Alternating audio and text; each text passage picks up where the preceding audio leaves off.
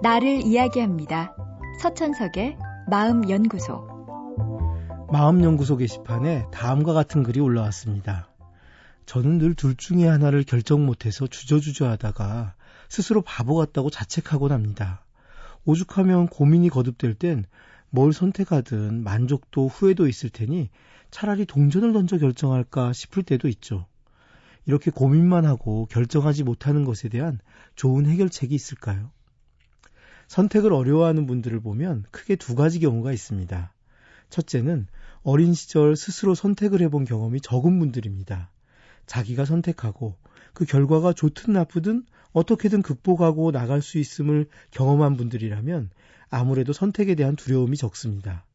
그런데 어린 시절 부모가 과보호를 한 경우에는 선택의 경험도 부족하고 늘 부모가 선택을 해준 기억 때문에 나같이 부족한 사람이 과연 제대로 된 선택을 할 수 있을까 두려워지죠. 다음으로 결과에 대한 비난을 어릴 때부터 많이 경험한 분들입니다. 그 비난은 어린 시절 부모에게서 온 것일 수도 있고 자기 자신에게서 비롯된 것일 수도 있습니다. 그 어떤 경우든 완벽주의와 결벽증의 희생자죠. 세상에 결함이 없는 해결책은 거의 없을 겁니다. 이쪽을 선택하면 이런 문제가, 저쪽을 선택하면 저런 문제가 걸리죠. 원래 그렇습니다. 딱 떨어지는 해결책이 있는 일이라면 처음부터 고민도 하지 않았을 겁니다. 이미 나도 모르게 결정을 해서 그 길로 가고 있겠죠. 따라서 선택이란 늘 차선책입니다. 자신의 선택이 가진 결함을 받아들이고 소중히 여겨야 합니다. 인생은 결국 차선과 차악의 연속된 선택입니다.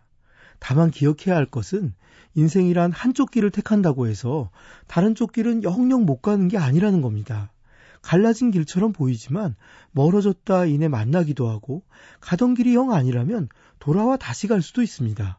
때론 다르다 싶던 두 길이 결국은 같은 길이라는 걸 발견하게 될 때도 있습니다.